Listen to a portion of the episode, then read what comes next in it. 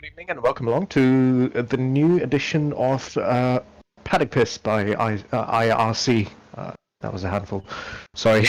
This is me, Black Sheep. We're here joined on a on a beautiful Monday after the Belgian Grand Prix at Spa-Francorchamps. Um, I'm joined by my trusty comrades, um, Marinela Baby, Adil Chinoy, and Babaji. Hello, guys. Hello, hello. Hello. Good to be back. Yep. Okay, we'll kick things off as we usually do um, with our quick uh, recap of the race and what our initial thoughts was. Thoughts were. Uh, I'll go last, um, but let's start with Mara, yourself. Well, uh, yeah, what is that to say? I mean, the race uh, went as we expected, with Mercedes pretty much blowing everyone away. Uh, I think they were, at one point, conserving engine power on one of the most engine sensitive or power sensitive tracks on the calendar, but uh yeah a, f- a few good performances in there today. Gasly being uh I think we'll get to that later, but Gasly being probably leading that charge. Um of course, we do have a lot to talk about the Ferrari performance. uh, I think it's the worst performance that I have seen by Ferrari in the twenty years I've been watching Formula One. Uh but apart from that, yeah, it was a very good race, a lot of good overtaking, but uh pretty boring at the front. Yeah, true. This, for me, this race was quite, frank, frank, quite frankly insulting to the Spa track itself. Wasn't eventful at all in terms of how the top top drivers took it. But yeah, the midfield was quite interesting, and I hope we can get, get into that soon. Okay, yeah, I think I'll agree with most of that. Um, very boring up front. Um, midfield was interesting, but I think midfield last year was more exciting than it was this year. I was hoping for, I don't know, I don't really know what happened. I don't know, it wasn't as exciting as I expected it to be. I thought everybody was so close to each other, all the teams in the midfield, um, probably barring, I guess, Alfa Romeo, uh, Haas and Williams. Um, the rest of the guys, I think there's four other teams, they, I was hoping they would be very competitive with each other, but they really weren't. Um, I think part of that could be mostly that I think Sainz wasn't even part of the race. So that was, um, um, you know, a great midfield car that was missing up front to start off with. Um, but yeah, it was, all in all, it was a bit more, di- it, it was disappointing for, for for what a race should be at Spa, I think, for me. Yeah, the cars were lapping same almost all the midfield ones, so we didn't get to see much action. It was more of a parading scene, I, I guess. Yeah. I think, uh, yeah, that's certainly, the, the midfield battle wasn't as close as some of the other uh, races that we've seen, which is very uncharacteristic of Spa as a as a circuit. Yeah, and I'm not really sure what to put that out on. I think I, I know what one of the reasons is, is that the first safety car came out roundabout roughly just before the first safety, uh, sorry, not safety, um, pit stop window was to open anyway, so it gave everybody an opportunity to just make a free pit stop, and there was no action based on people trying to undercut each other or overcut each other. Um, that was completely taken out of the race, and everybody just did that one stop on most of the guys, I think, barring uh, Perez and Gasly. Um, and I think, yeah, there was there was there was no element of strategy coming into play at all. Yeah, I agree with you. That's probably the reason why the race was quite a bit stale in the midfield. Do that strategy that played yeah. out. One thing I was actually hoping for when the safety car came out a bit early is um, is uh, it was very similar to Silverstone, where we had a group of people starting on the medium, some starting on the softs, and a safety car coming out too early would force everyone to go on to the hard tires and take them to the end. So yep. I was praying for it to be a repeat of the Silverstone Grand Prix uh, with a huge amount of excitement towards the last couple of laps. But I think uh, the number forty-four had it on lap forty-four very, very, very, very easy. Yeah. Plus cooler track, cooler temperatures. In fact, they were struggling to maintain heat in the tires towards the end. Really? I think the, the guys, yeah, guys the, the, yeah, I heard in some of the interviews after the race, um, I think Vettel said that as well. He was struggling to even have any temperature in the tires. That's how, um, that's how cold the track and the conditions were. Oh, I just think that's the that's a factor of the Ferrari just not being quick enough to heat its tires up. No, no, no. It was pretty much the same thing. I think Max was saying that as well, um, because Daniel was somehow because he was asked the question as to why Daniel was able to, you know, yeah. cut down the gap so much towards the end, and he said, you know, we just didn't have the temperature in the tires to get any grip out of them. Yeah, No, I was just being facetious, but yeah. There aren't much long corners in Spa like Silverstone, so the tires didn't take much of a beating, even though the distance was quite long, so it's understandable. Even yeah. though I guess all were hoping for that tire fiasco again. I mean, you did see the shot at the end when Hamilton pulled in for the podium, and he inspected his what he front right that he was also for some reason complaining about, um, and there was nothing wrong with it. Actually, there was no tread, there was no, I mean, there was no graining or there was no, not much wear on it. Yeah, I don't think Spa is a very high, uh, high uh, graining circuit for the tires. It's just that the circuit is so long that any change in tire wear will give you a lot more performance. It's not like the tires are on their limit. True. True. Um, yeah, moving on. Uh, yeah, I think that's my recap of the race. I guess we can move on to the standings. Uh, before I move on to the standings, I, I don't really know if there were any key standouts. Um, standouts in terms of um, team performances that you want to get into before drivers, or should we just do that in line? Team performances. Alluding to Ferrari performance somehow? Not yeah, that's just the only notable team performance. Actually, no. I was more talking about, of course, Ferrari being headliners of, of every yeah. race this season. But uh, I'm more talking about Renault. I think this was Renault's highest point tally in an individual race ever. Uh, maybe so that's the same point tally last season in Monza.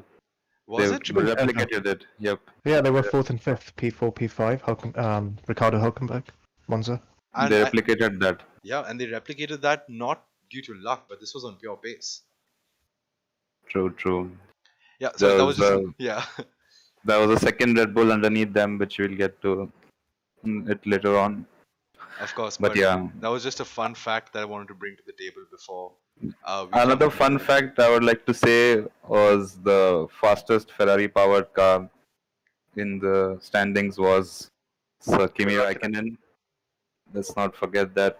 I can't wait to get to that man. Yeah, he's had a couple of very exciting races, I guess, from his point of view. True. Spain and then... Yeah, so a couple of good performances. Uh, okay, let's begin with our normal proceedings or order, order of uh, proceeding, um, where we go through all the drivers as they finish the race. Uh, and we start from the bottom. Um, and sadly, this time around, we're starting with Carlos Sainz. Uh, a D N S, did not even start the race. Um, was this was this something that happened when his car was being brought to the to the grid? Is that right? Yes, it yes, was. It was an exhaust failure, I believe. Sorry, just I want to check my stream, if my stream is working. I apologize for switching, but yeah, I think it is. Yeah. He no, complained see. about heating issues in regards to the exhaust, and then when the team came brought him in to check him out, came an exhaust failure, and he couldn't start the race, which is quite disappointing because it's the second year in a row for him. And last yep. year, he couldn't start the race on his birthday, so it's just compounding effects. Yeah, I don't think uh, Belgium is a lucky track for the future Ferrari driver, but yeah, I think uh, that... and that's a pity because Renault, the Renault engine was showing some ridiculous pace in a straight line today. I mean, yesterday, yep. over the weekend. Yep, yep, yeah. Um, not much more to say about Sainz for me. Uh, anything you'd like to add, Black Sheep, Baba? No, I think it was notable that he's. Uh, I think it was good. Okay, so this whole talk about Ferrari and how Sainz might be disappointed joining Ferrari next year, I think has predominantly been going around or making the rounds amongst the fans mostly. But I think I was uh, I was slightly surprised that David Croft literally just said that out loud um, on commentary yesterday, as uh, I think as Vettel complained to his race engineer, and then they cut to Carlos Sainz's reaction when he was holding his head down, and Croft mentioned that he wouldn't be disappointed. Yeah, he'd be quite disappointed or not looking forward to joining Ferrari or something to that extent. Um, I thought it was interesting that, like, you know, on on the official commentary for the first time somebody had mentioned that. Yeah, true. Yeah, they made they made it seem like it's impending doom for him, and which is most definitely is. Yeah, it kind of feels sad. Sorry, go yeah, ahead, please. Papa. Kind of feels sad with how the two most talented drivers on the grid are going to be in Ferrari next year. The probably like unsatisfactory machinery, but that's just life. Well put. Um, Can- anyway, I think what I was gonna say is I think people are making a much bigger deal of um, Sainz. of Ferrari, uh, of the Vettel Ferrari relationship than it actually is. Um, it was probably broadcast by Leclerc's frustration as well. No one is ever going to doubt that the Leclerc Ferrari relationship is probably uh, bordering on romantic. Uh, but at the same time, and at the same time, there were some harsh words over the radio, including Ferrari telling him to turn his radio off yesterday. So um, I don't think that the Vettel Ferrari partnership is any different. It's just a driver being frustrated by um, an an incompetent, not I won't say incompetent, but an underperforming team. Yeah, I, I wouldn't argue with that. Um... Yeah, I, I don't know what else I can add to that. I think we've, just to mention, we've lost Babaji for the time being. I think he's had a power cut. Um, but we'll carry on with the chat. Um, we've only covered one driver so far, but let's move up the order to, to, to, to the next person. Uh, that's George Russell. Um, I was really looking forward to his race because that was another Q two appearance for him. I think he's only missed one, uh, missed making it to Q, Q2 once this season so far, which is, uh, which must be... Yeah. Extremely positive for him, uh, but yeah, sad, sad way that his race ended. Um, I'm just gonna, especially put... when he was trying to avoid the collision in the first place. Uh, it actually looked like something out of an F one game, to be honest. I've done that before, trying yeah. to avoid a car and going into the wall. Yeah, it's not often you see the tires actually get off the tethers from a car. Um, the tethers are strong enough for that to firstly happen very rarely. And that to then happen and take another driver out. Uh, what are the chances of that? Certainly. And I just wanted to say that it looks like Giovinazzi and Russell were just a little too tired to complete the race. Okay. Right. All right. Uh, yeah, but unfortunately what happened to Giovinazzi, do you think he lost it on the throttle or on the curb or a bit of both? Uh, he lost it on the, he lost it on the throttle. Uh, I watched his post-race interview and he said... He was just too eager to get out of the corner uh, and just went on throttle too early, and the the rear just let loose. Fair enough. I think I remember seeing that with him in a practice in his first practice session with, uh, I think it was Sauber back in twenty seventeen. Uh, sorry, he was filling in for Wehrlein for a couple of races, and in China, oh, yeah. he was eager on the too eager on the throttle throughout uh, the session, and he was tending to have way more rear tire wear than his teammate. I think it was Ericsson. Um, but yeah, that's just a probably characteristic or of uh, aspect of his driving which Giovinazzi needs to improve. Interesting how we have two drivers this year uh, in Carlos Sainz, who has two consecutive Belgian Grand Prix with D N S, and Giovinazzi two consecutive Belgian Grand Prix with D N Fs. Hmm. He crashed here last year on the very last lap as well. Uh, I think I poo on. Uh, another driver like Sainz who doesn't have the best luck at Spa. Uh, but yeah, pity that Russell got caught up in the in the um, havoc. Moving on to another Ferrari-powered car.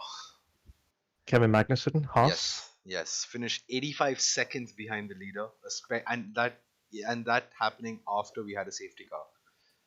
So I'm not really sure what's going on with Kevin Magnussen. I know Haas isn't, well, uh, just like every other Ferrari-powered car, not in the best place at the moment. But I think, for some reason, Grosjean seems to be having a, a, a much better season. I think he's consistently finishing above Magnussen, not having as many issues as him. Have we noted that? Yes, I think we discussed this in one of our earlier podcasts. I think Grosjean, for me, oh, yes. is... Remember his time at Lotus. When the car suits him, he drives... really, really well, and I think this year's car does suit him a little bit better than uh, the last two seasons. Uh, it is certainly showing, and Kevin Magnussen, being a, let's face it, a bit of a hothead, um, tends to probably overdrive the car at times, and I don't think the Haas has the downforce, and especially the fact that they're running aggressive downforce levels uh, to combat the lack of power that the Ferrari engine has is is uh, causing yeah. Grosjean to probably stand out that. Uh, stand out much, much more above Kevin Magnussen, at least be more consistent over the race pace. Fair enough, yeah. I don't think there's much to add about Kevin Magnussen. I rather, uh, unnoteworthy race. Yeah, I think that's that's that was my take on Magnussen and Grosjean together. But prob but fitting L the Latifi into the Haas sandwich, um, not much to say about him either. He had a quiet race. I literally can't remember him being on camera even once throughout the forty-four laps. Uh, no, I think, well, he finished only one place ahead of another finishing driver, right? So he was pretty much second to last in the drivers that finished the race, and he was consistently pretty much second to last or last in each practice sessions and then qualifying sessions. So um, I think it's where he is and where he was meant to be. Um, again, not very eventful in any way. Yeah.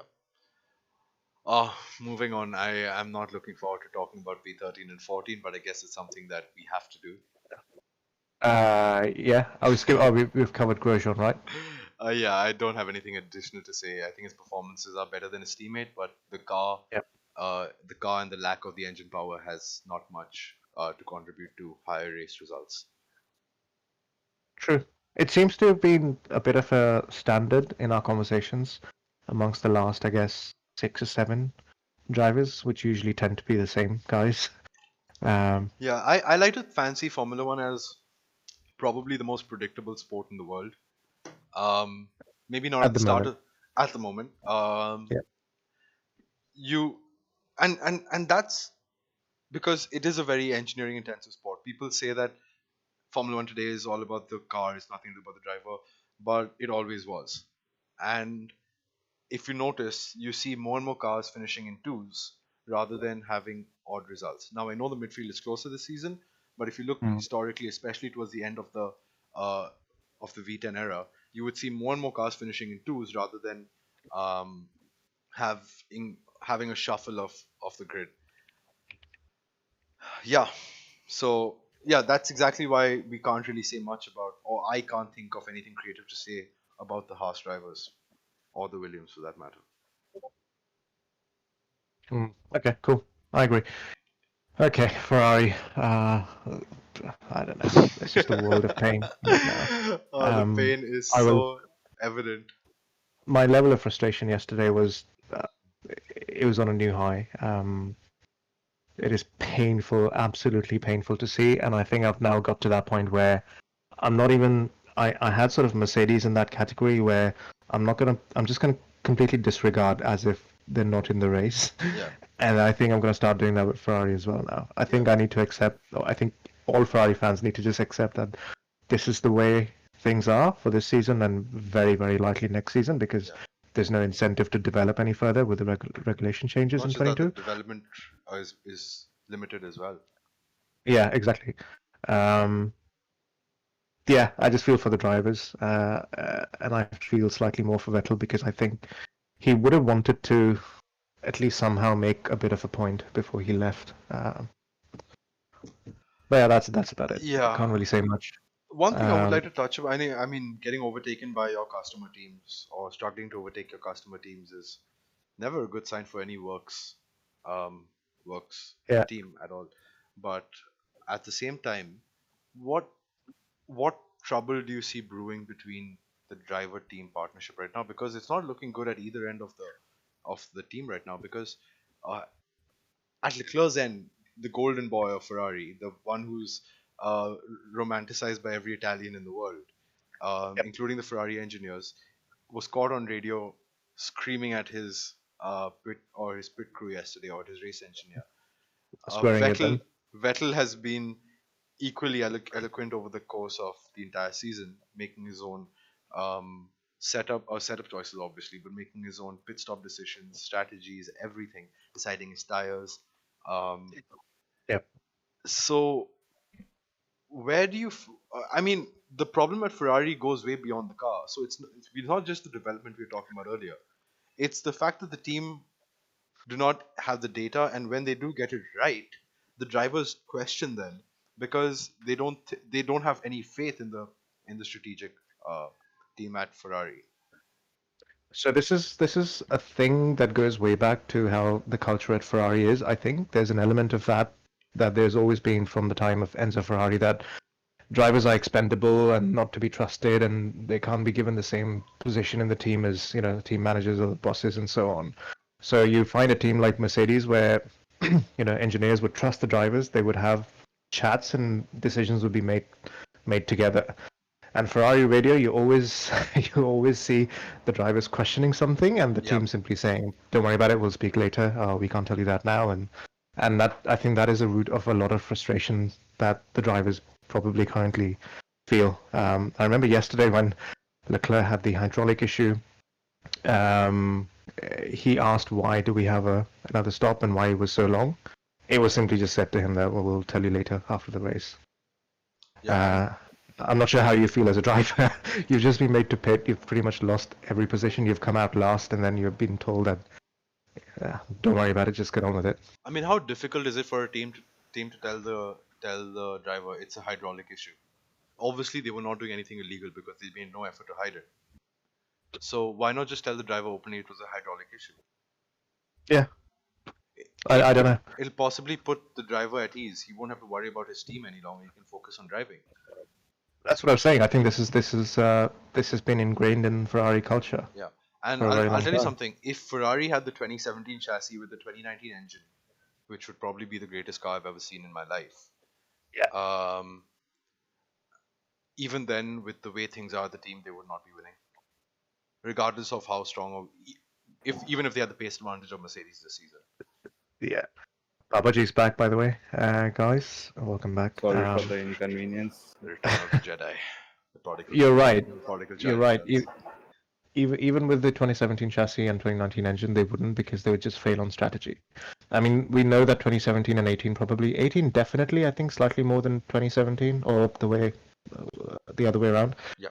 But either way, they they had the car to win a championship, and it's just, just failing at strategy, not respecting the drivers or how they're feeling, or taking their feedback, live feedback on board.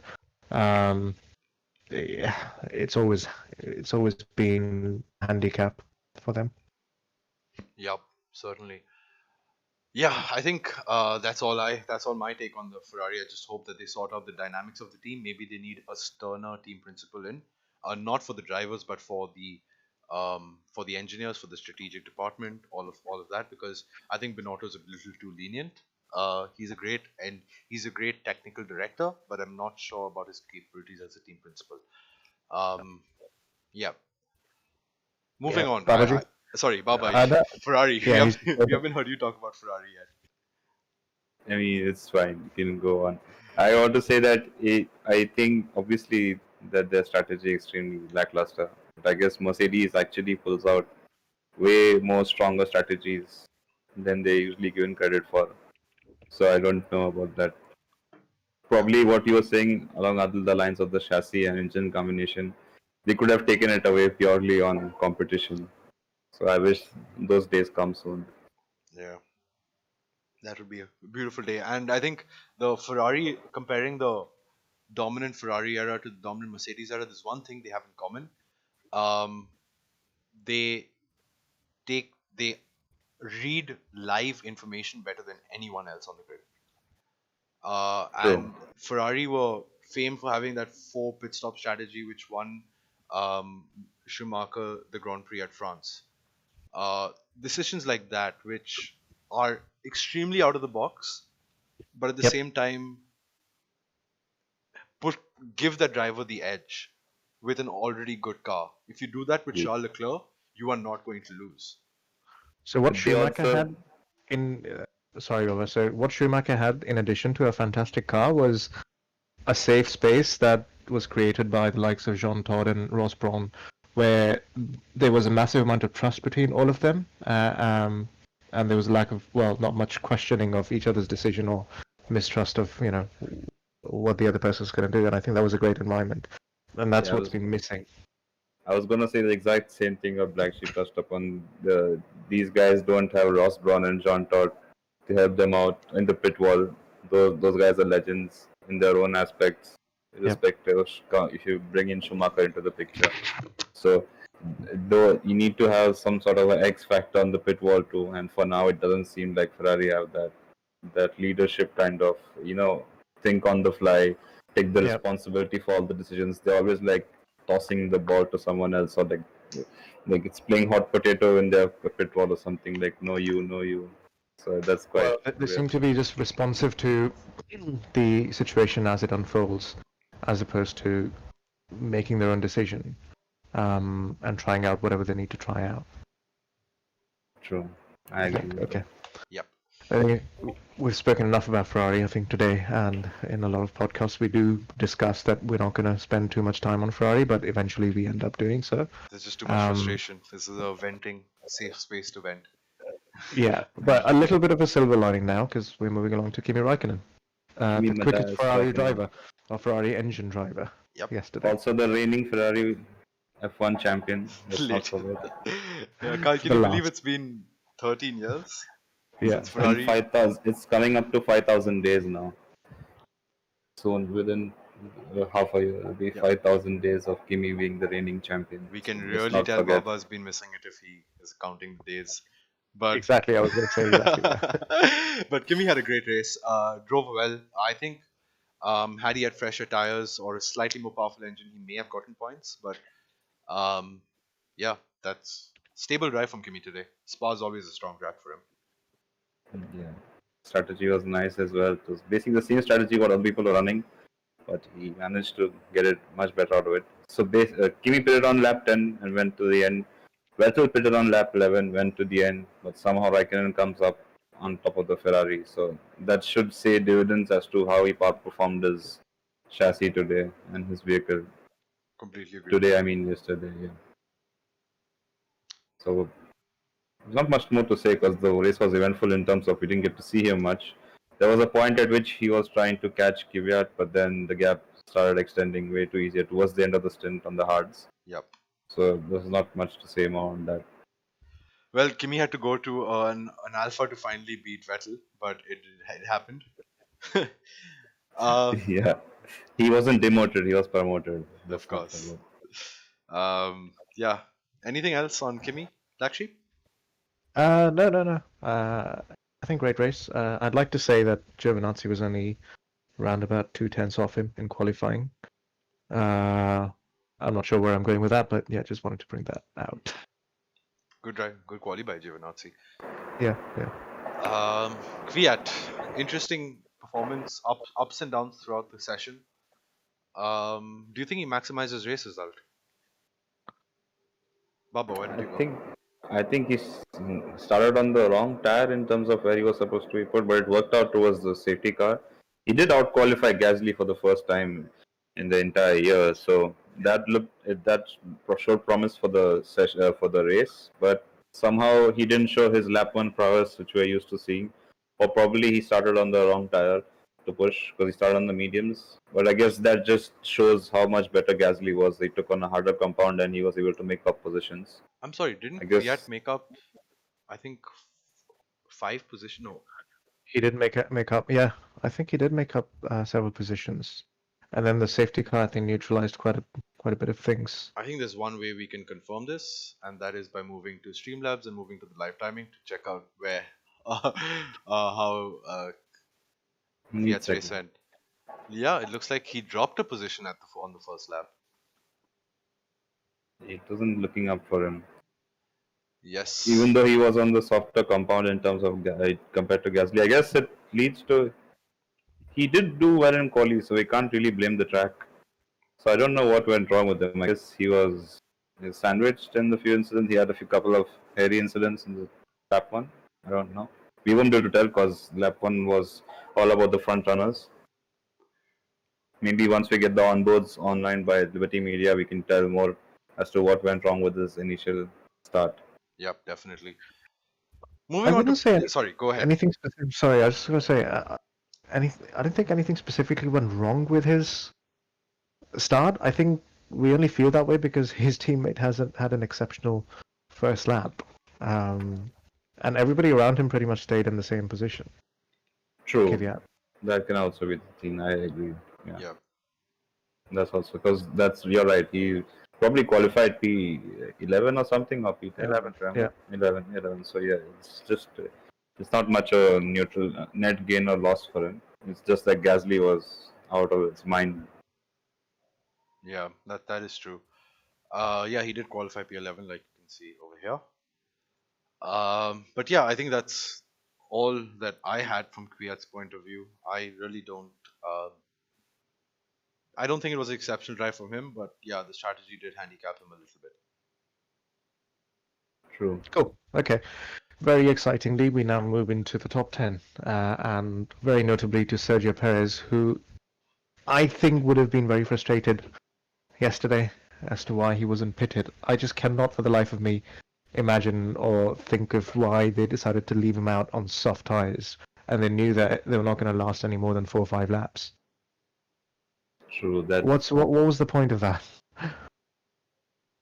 Could have been the call from the car itself if Perez was feeling comfortable on the tires, but it is it's a, it's a lost game because no no way you think that wanted a safety car. Yeah. But he did gain up positions towards the end, so you can say. Well, he did a fantastic job, I think, in gaining positions back up. Um, he was dead last, I guess, at one point, right? But yeah, also, he came out last. I actually want to club the two racing points together here because despite the lack of optimal strategy calls by the team, um, they both seem to be a little off the pace. They seem to take a while to get their tires working, and even when they did, they didn't have the um, dominant straight line speed that they had in quali, nor did they have um, gra- race pace which reflects the strength of their car in some of the other Grand Prix. Is it something to do with their car being uh, handling different on full fuel load? Because they always seem to be not having that initial burst of performance in the start of the G Ps. They're always performing yeah. towards the end of it or in the quali. To be honest, it was very reminiscent of the seventieth anniversary Grand Prix, or was it the mm-hmm. Silverstone Grand Prix, when Stroll really struggled on uh, in race trim. True. Yeah, it was the first race, I think. Yeah, yeah. It was the Silverstone Grand Prix. Yeah, I think that's an issue that they need to sort out. Either it's maybe an issue with getting the tires in the right window, or or keeping the tires in the right window, or maybe the way the car reacts on full fuel load. They seem to be good in mm. quali, but I think that's about it. Yeah. Uh, that being said, we discussed about how the midfield were lapping almost exactly the same way. So the fact that Gasly and Perez could actually make up positions from the back of the grid just shows that they were one uh, one inch ahead of everyone else. And if Perez was probably pitted, he could have gained more positions. Yeah. So that's, more, that's all about we can add to it. Stroll had an uneventful race. Just did what he could best. Completely agree with yeah. you. Coming on to Pierre Gasly. Uh, to be honest, my driver of the day, uh, despite being a little screwed over by the safety car, he did mm-hmm. jump back well. Uh, he's making more and more of a case for himself for that uh, for that Red Bull seat. Uh, let's be honest, like he can, his performances cannot be ignored by uh, Marco or Christian Horner for far for, for much longer. True, true. But it is, they're all about P R, and I don't think it'll look nice when you just demote and promote all the time. They need to be more about P G. Okay, so one thing I'm going to say about Gasly, wasn't he around P eight when the safety car came out? No, uh, he okay, was P, P five, right? Because he didn't. He was pit. P four when he didn't pit, and everyone else went in. So no, before no, that, all the safety car came out. Yeah. He was probably P seven or P eight, I think, somewhere on there. Let's take a look. Correct. So let's check the timings. We've got. What I'm trying to get to is, it wasn't a massive gain leaving him out, right? Because he could have done, let's say, if he's, I mean, he was hamstrung because he was he started on the on the hards. But could he have? Could the team have brought him in, put him on softs, gone aggressive, and then for another soft stop, instead of staying out on the on the hards, falling behind? Because as soon as the, the race resumed, in about three or four laps, he was back at P seven and P eight, where he basically was at the start of the safety car. So it didn't really seem to give him any advantage, leaving him out. It was the tire which screwed him over, right? He couldn't go on the mediums, and going for a two-stop would be not ideal because of the times people were doing. They were quite close to each other. It would be a huge, uh, it would be a huge task to go through traffic and actually make up so much time. I don't know no, if no, he could no, have done I, it or not. That's what I disagree with. So he was around P eight, and if he would have pitted, he would have remained in P eight. And the fact that he didn't pit, he stayed in P five, And then in about three laps after the race resumed, he was down to P eight, and then he pitted again. So it didn't seem to make any difference at all, right? So he could have yes, easily pitted, stayed in P eight, but got on to the soft tyres, made up some positions, and done this, you know, the, the final stop that he eventually did. Yeah, I but think... I don't think he'll make the delta for the pit for the one more stop though. Yeah, so That's... I think I know why uh, why why they did that. Um, if you noticed, the so AlphaTauri have been brilliant at setting up the car for the race over quali. And if you look at the size of the rear wing that Gasly and Fiat were running, uh, I assume, and I can only int- I can only have like I can only do some guesswork over here, but I can assume that AlphaTauri thought that they had enough straight line speed and they were running an aggressive, aggressive enough downforce setup to keep some of the uh, quicker runners behind them at bay. Um, and I don't think that worked out too well. It worked out certainly well enough for Gasly to keep Al- the likes of Albon behind him for so long, despite having fresher tires, um, fresher medium tires, that too. So, yeah, I think AlphaTauri probably uh, depended on Gasly to hold his position. Um, didn't really work out too well for him because he got eaten up by a few a few drivers. Uh, that being said, I did mention Gasly was on a handicap strategy. Whenever you're on hard tires and a safety car comes out on lap two or three, uh, you are immediately at a disadvantage. Or lap three or lap four? Either way. Lap ten. Well, hence, hence my suggestion, just go the other way, just do complete a complete aggressive no. strategy.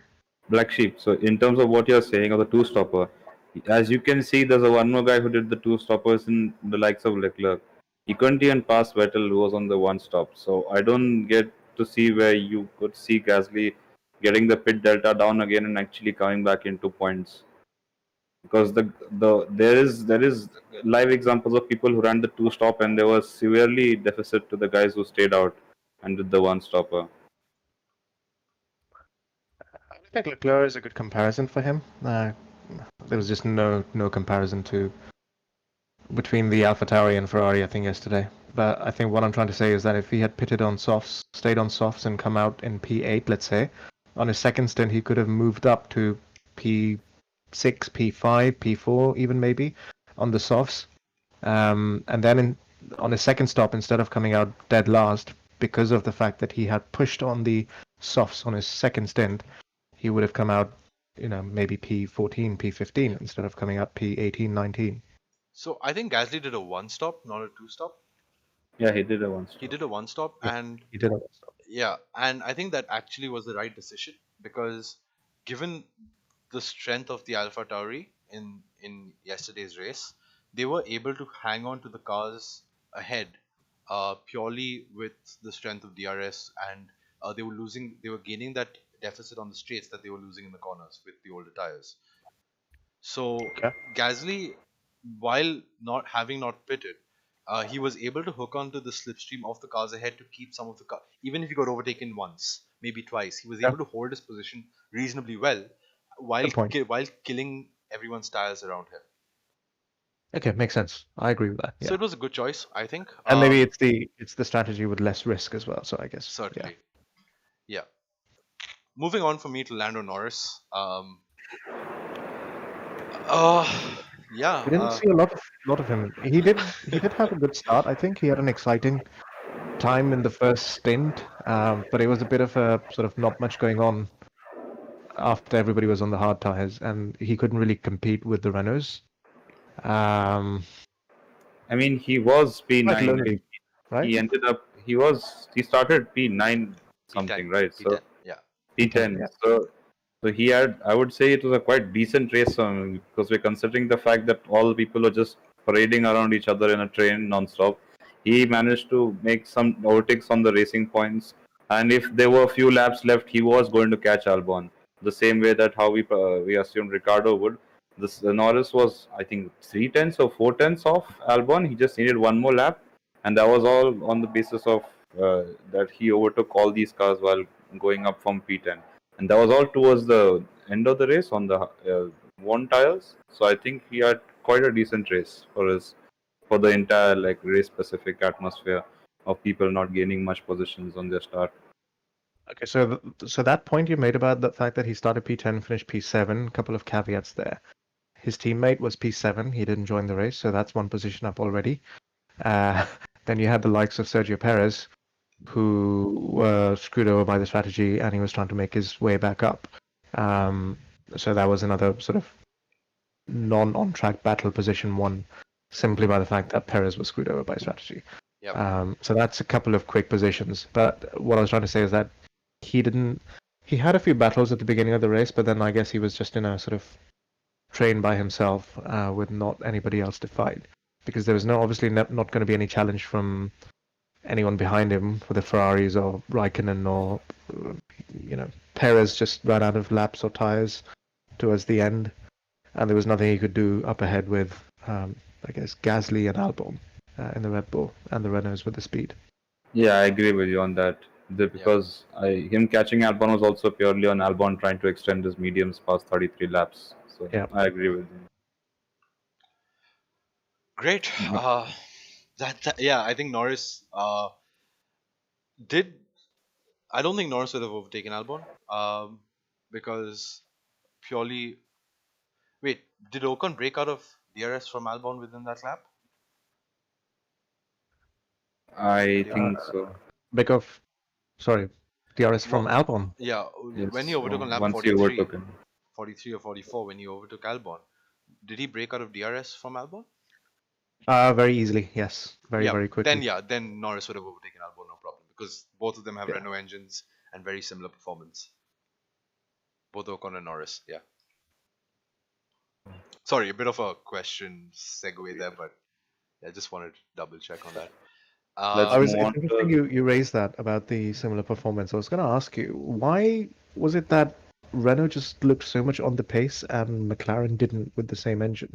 I'm just going to put it down to setup that um, McLaren probably uh, they realized that they had the had a good engine this year, but yeah. at the same time. Uh, and they probably try to. Uh, they probably thought they could uh, put a little more downforce onto the car, which. Mm-hmm. uh, and I think the Renault this season is extremely aerodynamically efficient. Uh, so they have that um, capability to take some of the downforce off the car without costing them too much on pace. Whereas in some of the higher downforce tracks, McLaren are uh, are good because they don't need to take the downforce off the car. But but when they do. Um, It isn't as grippy as the Works Renault. But you wouldn't you think that they they probably have a better chassis to be able to deal with that anyway? Chassis, yes. Aerodynamic aer aerodynamics, I don't think so. Is Belgium a very aero-driven track?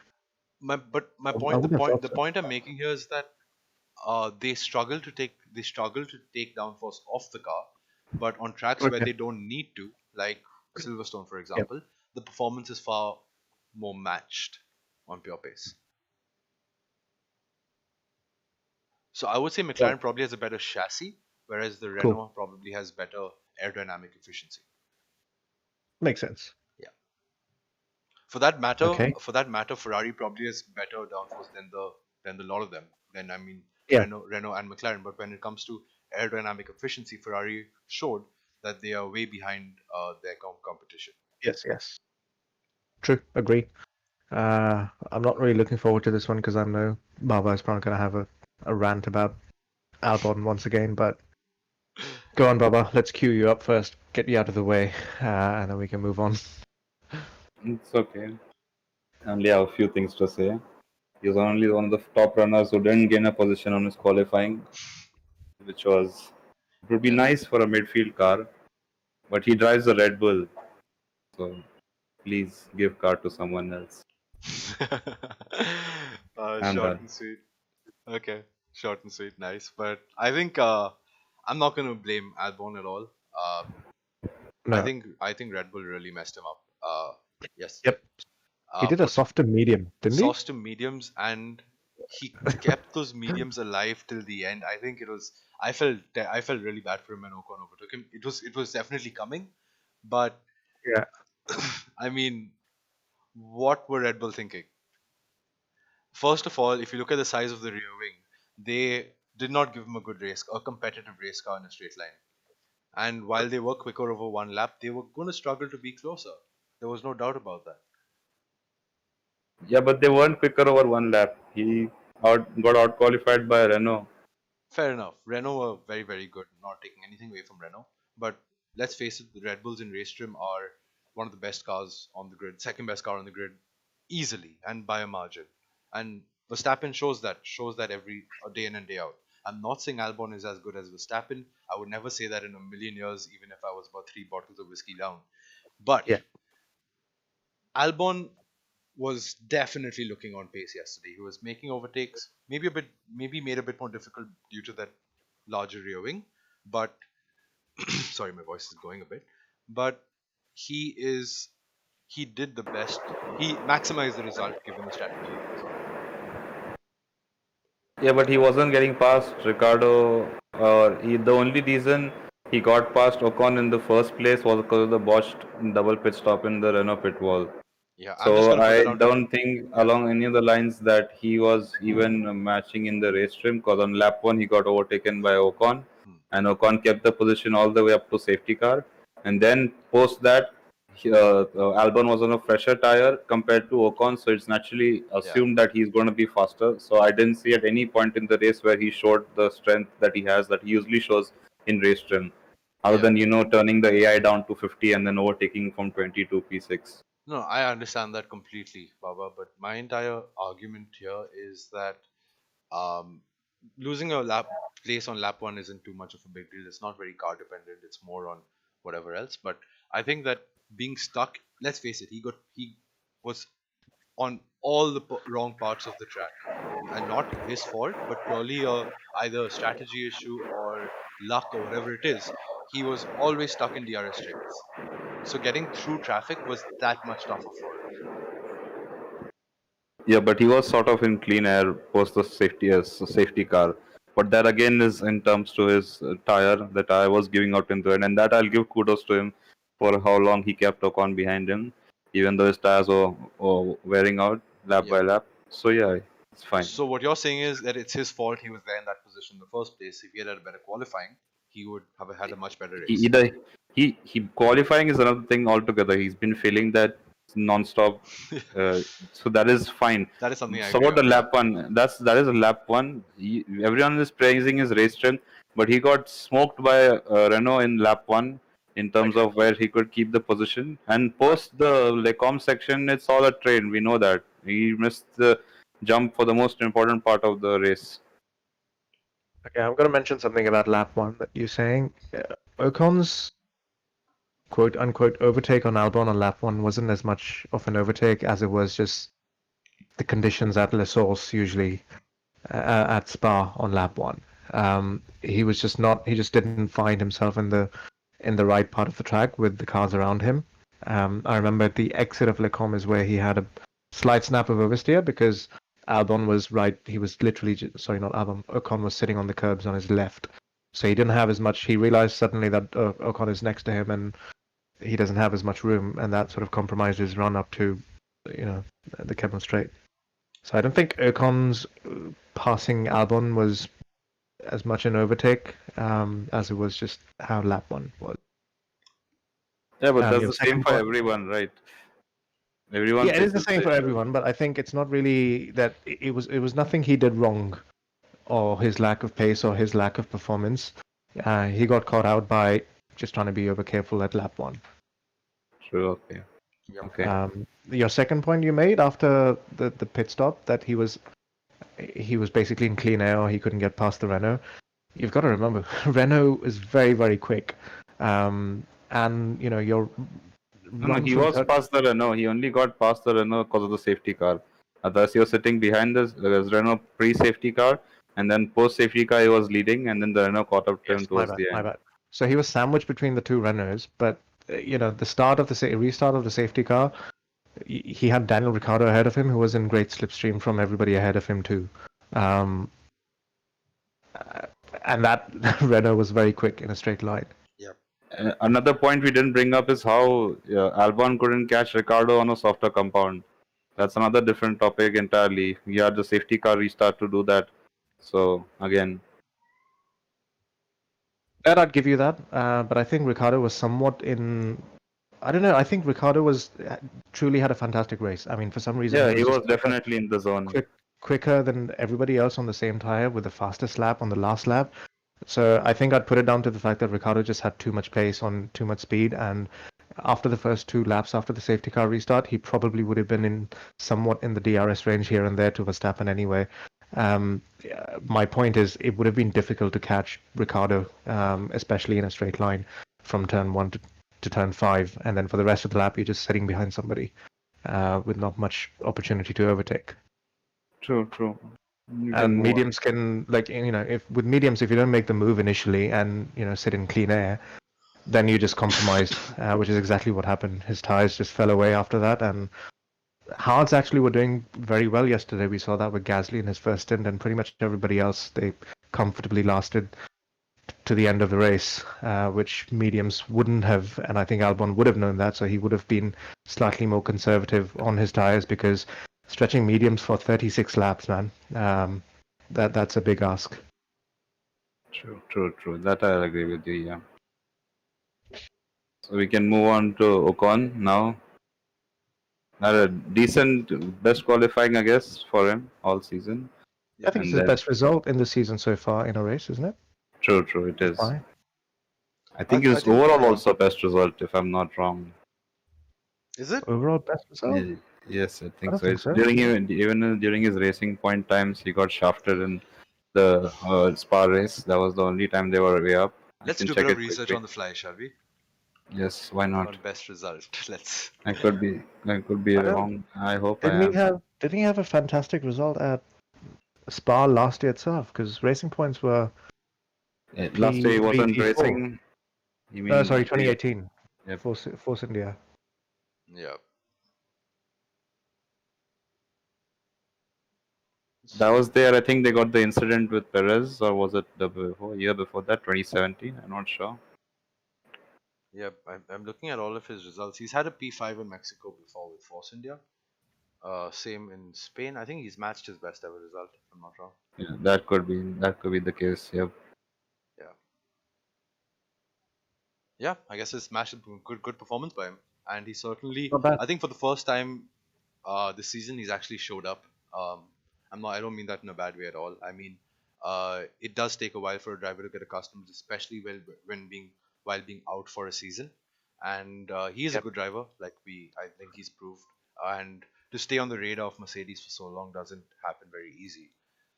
Um, so yeah, true kudos to him, and he certainly clawed his way back into the race um, by overtaking a faster car, of the, that is the Red Bull. True, true. Mm-hmm. He almost kept the net position which he had at the start of the race, which he worked hard for, so I guess that's all he could have done the best, because Ricciardo was on another level. I guess we should talk about Ricciardo more now. Both the Renaults kept their positions from the start. Uh, Daniel Ricciardo, uh, brilliant qualifying, uh, brilliant race. I was honestly hoping, I don't like hoping for a for an incident, but I was hoping that one of the Mercedes would have an issue so that Ricciardo would finally get his podium, because it's fun to see him up there, let's be honest. He's a fun driver to watch. Yeah. That's exactly, now that you mentioned it, the most exciting part point in the race for me is a point where I actually jumped out of my seat and almost had a shout, was when Hamilton said loss of power, loss of power. True, true, true. That was I think I everyone absolutely went mental, and I was like, oh my god, Daniel Ricciardo's gonna have a podium. It just shows what Mercedes have really done to the sport. Not in a bad way, but not not like anything wrong that they've done, but they've just built such a dominant car that people are hoping that something goes wrong just for some excitement, and yeah, some shuffling off the podium. They've not even built a dominant car for the speed. They've built it for the reliability. So we're not even having yeah. any sorts of D N Fs. That's even worse, man. Yeah, Come I on. think Germans are... Give known us something. The Germans are known for one thing. It's their beer yeah. and their reliability. And I don't know how True. the two go together. But anyway... I think beer is the reason for reliability. Dude, we were talking about it while we were watching the race with the I R C team. When we were watching the race, we were like hoping, we started having an argument about if should Hamilton have the retirement or not. And I'm like, let's just give all the top three the retirement and let's have Ricciardo win the race for all I care. And then yeah. that's the only only reason when all of us have when unanimous agreement as to how the D N F should go about, that Ricardo yeah. should probably win the race with three think... retirements up top. That would have been something. Uh, when was the last time Renault won a race? Alonso era? Yes. No, yeah, Alonso two thousand nine, I guess. Oh, shit. The That's infamous long... one. That's a long time ago. Maybe? Uh, yeah, Singapore. I think the Lotus Renault, if, I, if you're counting, then recent quite. Yep. Uh, two thousand eight Japanese Grand Prix. Wow, twelve years ago. Do you think R- Ricardo deserves a drive with Mercedes? Do you think that he would probably be a better second driver to Lewis Hamilton? Or do you think he'd be better than Lewis Hamilton? I think he'd beat Lewis Hamilton hands down, but... Uh, I think he would, yeah. I think he would. Yeah, no, I but think I think, I think he's getting there, isn't he, slowly? He's going to be in the McLaren next year with a Mercedes-powered engine. So I think he's going to have a great... I don't I think mean, you can see a twenty-eight-year-old driver is really getting there, especially not one. I uh, was exactly about to, that was going to be my next point. Especially not one who's taken it to Max Verstappen. He's beaten Max Verstappen in more seasons than Verstappen has beaten him. True.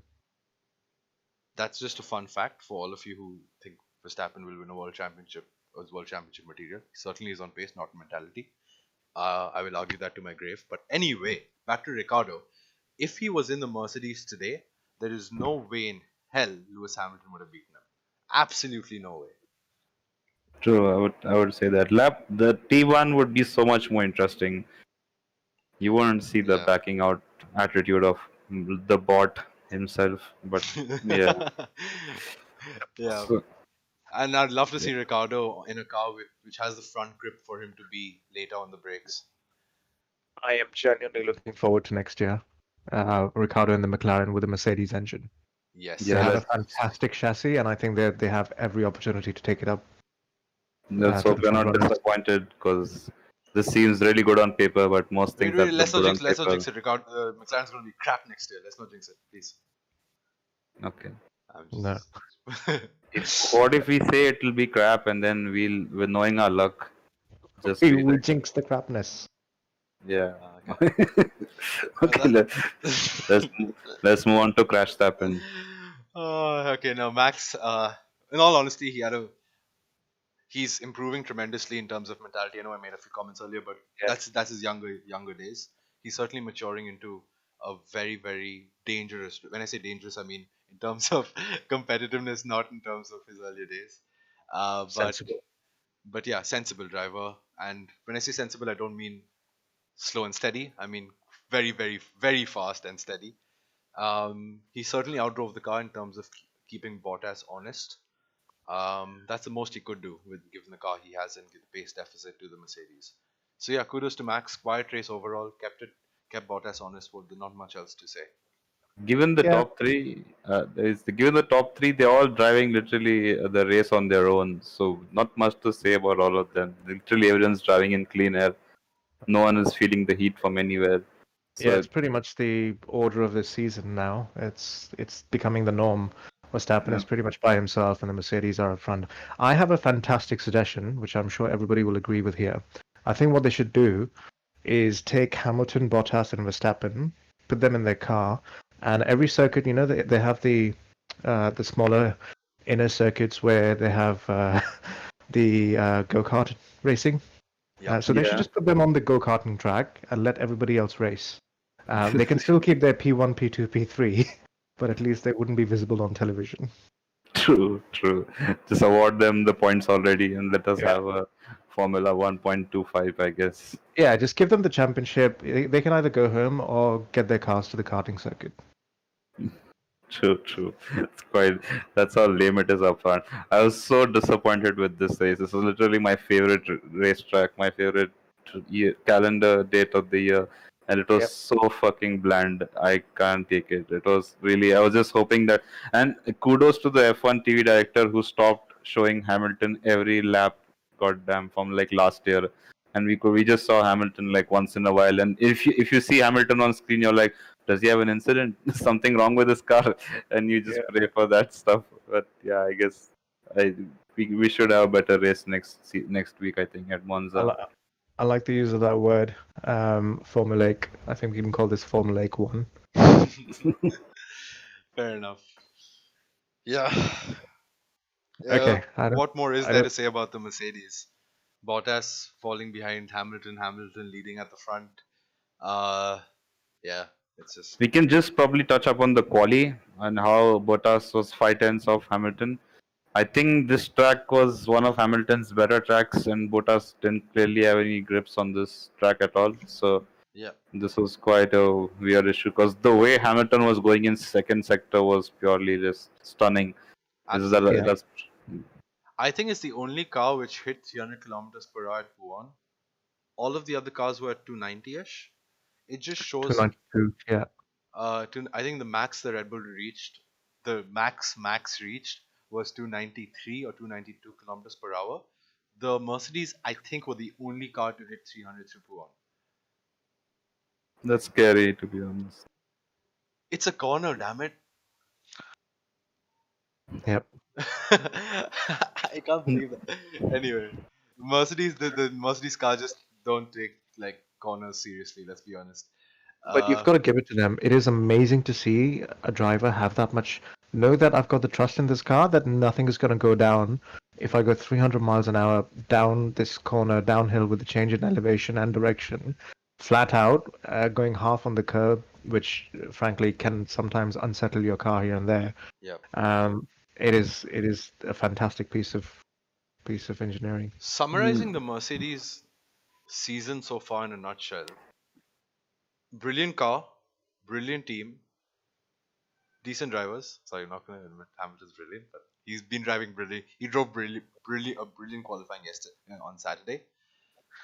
And but that is, that is the measure for a for a brilliant driver. Okay, what, fine, what else enough. do you expect him to do? I mean, he's I'll tell you something. A driver, not driver talk about Hamilton that... being a brilliant driver. He's got six world, seven world championships. Fair enough. Also. Fair enough. Fair don't enough. talk about. But don't, in the don't olden days, talk about. In the olden days, if a driver had made a mistake at the bus stop chicane yeah. like Hamilton made with that huge lockup and cutting the bus yeah. stop, I guarantee you he would not have run the race.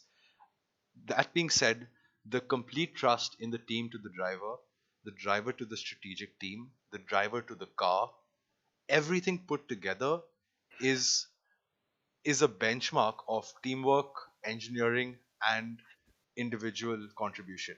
That team is one of the strongest teams in terms of synergy that I have ever seen in my life, including a team with of Schumacher, Jean Todt, and Rubens Barrichello. And that is saying a lot. I think it is the most, the most uh, synergized team ever. Yeah, I don't think there's anything yeah. that tops. Uh, I mean, Ferrari, each, of the, each of those elements had some sort of an X factor, but this seems more like a well-oiled team. You know, like, it does. It does. Just, I think there was far more emotion behind that Ferrari team. Th- this is pure um, efficiency.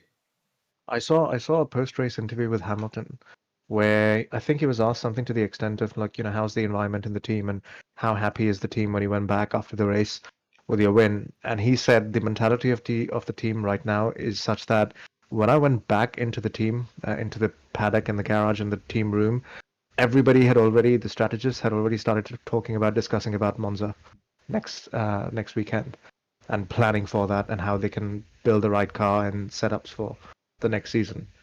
That's how ruthlessly hardworking they are in their mentality. True, true. I, I would like to say that I think they're just bored of winning, but no one will believe me. so, so I guess that's fine. I don't think, I, do you think I, what they're discussing on how yeah, to win the race, how to make it interesting? Yeah, just take a tire out of Mercedes and remove the eighth gear. Uh, they'd still win. Let's be, they Hamilton did it in Silverstone with three tires. You can do it in Monza. Yeah, I think we should summarize our review right now. What now? Let's yes. give our final D O T Ds and what we thought the race. Let's start with you, Black Sheep. Okay, so I'm going to say yesterday was the first time ever that I actually voted for a driver of the day. And I actually voted for Ricciardo because I genuinely thought that was a fantastic performance in qualifying. Even though I was torn between Gasly and Ricciardo, Ricciardo for much of the race, as soon as he did the fastest lap, I was like, yes, I'm. I'm. It's like I was right in my... in my vote for him. Um, nothing taken away from Gasly. I think in a rather boring and dull race yesterday, those two guys were the only people that made it somewhat watchable. True. Yeah, Mara, what do you think? Ricciardo had a bit of a lonely race, um, but that's not always a demerit for the driver. It's just mean he was that much quicker than the rest of the field. Um, so yeah, certainly I'm gonna I'm going to say that it was between Ricciardo and Gasly for me as well, uh, with Albon on the fringes of it. Uh, but yeah, for me, I think the fact that Gasly was handicapped by his team and had to fight through his field a bit, and also the fact that I wouldn't want to give I would I would like to give uh, a different driver of the day to Black Sheep. It'd probably be Gasly for me. Yeah, I would like to summarize by saying that Ricardo, obviously, mad week for him, totally in the zone from start to the end. Just showed how he managed his tires and got the fastest lap. But I guess I'm more of a flashy guy, so I'll take that Eau Rouge overtake on the inside by Gasly any time of the week. Yeah, we didn't talk the about that. The way he kept his he kept yeah. his foot planted. To do it on the there outside is one, yeah. one thing. To do it on the inside, that means you're not going to back down at all. You're keeping your foot right there.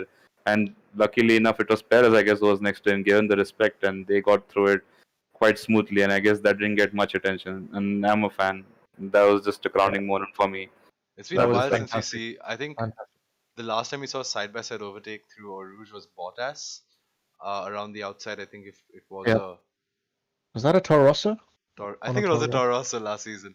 Uh, yeah. But yeah, it it just shows that it takes. Uh, As uh, we saw in the movie Rush, a big set of balls. Yeah, it's on the inside. It's on the inside. It's not on the outside. On the outside, you can chicken out midway. You can't chicken out midway on the inside. Yeah. I, I'm going to add something to that. I think it's the, obviously, fearlessness and skill of the driver, but that is multiplied by recognizing who it is that you're next to and having that trust. Um, I remember the post-race interview that Gasly gave to uh, Will Buxton, uh, where he said that I didn't. Ba- I was thinking of backing out, but I recognized that it was Perez, and I know the skill level of that driver, and that I could trust him, uh, and I didn't take my foot off. So it's great to see that he did recognize that. Yep, it's a good summary to the race, I guess. I'm gonna. Got... Please. I, please. I, I have a. I have a bit of a suggestion. Now that we just went through our driver driver of the day, I think we should start something along the lines of not the driver of the day. How, how does that sound to you guys? Yes, yes I, I'm up for it. I'm up for it. So, okay, yeah. So I'm going to uh, give that cake to Magnussen. The the yan to the yin of the driver of the day is Black Sheep, since you suggested that you go first. Because you obviously have somebody in mind. I, I generally don't. I absolutely don't. I was thinking of the idea and what to call it. That's what I was fixated on mostly, and not actually the, yeah, not the answer. Okay. I would say Giovinazzi. Uh, yeah, if you lose a car like that in the first end, you just pretty much destroyed your race. So, and somebody else. And it's the second time in a year for him that he's just, you know, making out with the curbs. So it's not not looking bright at all. But for me, the cake is divided between Stroll and Magnussen. Pretty Stroll? Bland races. Yep. Stroll didn't have any full race. The way Perez yeah. charged up the field, it showed that the car yeah, had some Perez sort was of on a different strategy. Stroll was always on equal or older tires than the cars around him. Yeah. So I can't give him the, this thing. For me, it's them both. Magnussen also got beat by Grosjean again. So. Okay. Uh, I think I'll agree with Mara um, on Giovinazzi. Yeah. Losing a car like that on a on a corner, and he didn't. It didn't. Baba, you mentioned curves, but he. I was surprised that I, because I exactly thought the same thing. I think he took too much of the inside curve, but he didn't. It was on throttle at the exit that he lost it. Yeah, but the exit curve was there. No? He took more of the exit curves. What I was on about. No, no. He started, his rear end spun out before he even touched. He even got to the exit curve on the right side, if that's the curve you're talking about. He didn't take much of the inside curb. He had a wider entry, and he started spinning before he touched the curb on the outside. Oh, okay. I might be wrong then. Sorry. Yep. Anyway. Okay, the point. Yeah. I was saying the Magnussen couldn't finish the tires on the same strategy that Grosjean was doing. He had to put in softs. So that's just about it. Okay, brilliant. Uh, that's our recap for... I think the recap has been slightly more entertaining than the race itself, yep. for me personally. Uh, yes. And that's probably the uh, fantastic company that I have here. Um, Okay, so that's me, Black Sheep, Marinela Baby, and Babaji. Uh, we'll be back again next week with the next edition of Paddock Piss. Uh, really looking forward to, and also not really looking forward to the next race. Uh, I'm sure people understand why I'm saying that. Um, it's at Monza, Ferrari's home track. Um, but yeah, do tune in uh, yeah. and uh, have a chat with us. Um, but also join us for the Tier One race. Uh, and Tier two race uh, next weekend, Saturday and Sunday, respectively, at the Chinese Grand Prix. Sure. Please watch podcast Torai Sudoku. Like and subscribe, guys. But to add to Black Sheep's note, uh, yeah, it'll be interesting to see how the lack of a party mode uh, shuffles the grid in Monza. Yeah. Um, also, uh, this week we'll be recording um, the next Fireside episode, which will be around the safety regulations in Formula One. So stay tuned for that, and uh, keep an eye on our YouTube channel for more content. All right. Cool. Thank you, everybody, and thank you, guys. See you next time.